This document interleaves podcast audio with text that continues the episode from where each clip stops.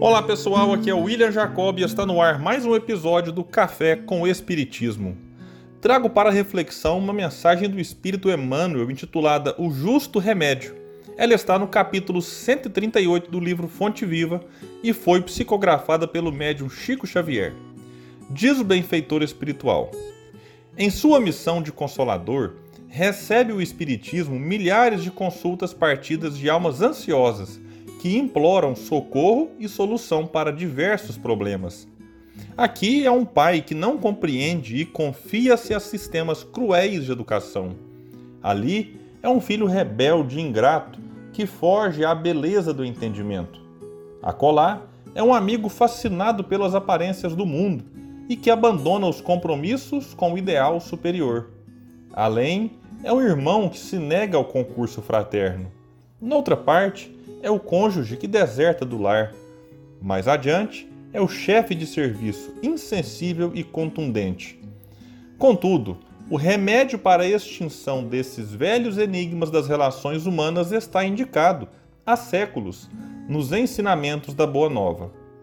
A caridade fraternal é a chave de todas as portas para a boa compreensão. O discípulo do Evangelho é alguém que foi admitido à presença do Divino Mestre para servir. A recompensa de semelhante trabalhador efetivamente não pode ser aguardada no imediatismo da terra. Como colocar o fruto na fronde verde da plantinha nascente? Como arrancar a obra-prima do mármore com o primeiro golpe de cinzel? Quem realmente ama, em nome de Jesus, está semeando para a colheita na eternidade. Não procuremos orientação com os outros para assuntos claramente solucionáveis por nosso esforço. Sabemos que não adianta desesperar ou amaldiçoar. Cada espírito possui o roteiro que lhe é próprio. Saibamos caminhar, portanto, na senda que a vida nos oferece, sob a luz da caridade fraternal, hoje e sempre. O começo da mensagem de Emmanuel me fez lembrar a frase de Jesus: No mundo tereis aflições, mas tem de bom ânimo, eu venci o mundo.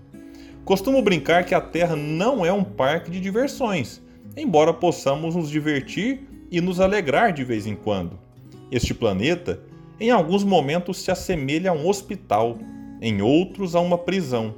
Mas no fundo, ele é uma escola, cujo intuito é que saiamos daqui melhores, mais maduros, esclarecidos e com mais virtudes. Na mensagem, Emmanuel nos convida à caridade fraternal, mas nos alerta para que não esperemos recompensas aqui e agora. O imediatismo que muitas vezes caracteriza a nossa vida na Terra não deve nortear nossas ações no bem, sob pena de desistirmos dele caso as coisas não fiquem como nós esperamos em alguns dias ou meses. Para reforçar a necessidade da paciência e fé no futuro, é preciso lembrar de outra frase de Jesus: Bem-aventurados os aflitos, porque serão consolados. E poderíamos trazer outras bem-aventuranças que sempre colocam a recompensa no futuro, que às vezes significa em outras encarnações. A certeza da imortalidade da alma nos dá novas forças para que sigamos em frente, fazendo o bem em meio às adversidades, mesmo quando tudo parece desmoronar ao nosso lado e dentro de nós. O final da mensagem de Emmanuel diz que é preciso saber caminhar na senda que a vida nos oferece, e vale reforçar que nem sempre o que queremos é o que precisamos para que possamos cumprir de forma satisfatória o nosso objetivo aqui na Terra. Sigamos em frente, amigos e amigas. A vida é difícil, muitas vezes quase insuportável, eu sei, mas vale a pena insistir e perseverar no bem e no amor.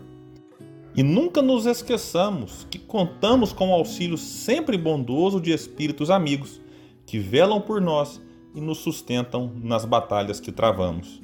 Que Jesus nos inspire e nos fortaleça sempre. Muita paz e até o próximo Café com o Espiritismo.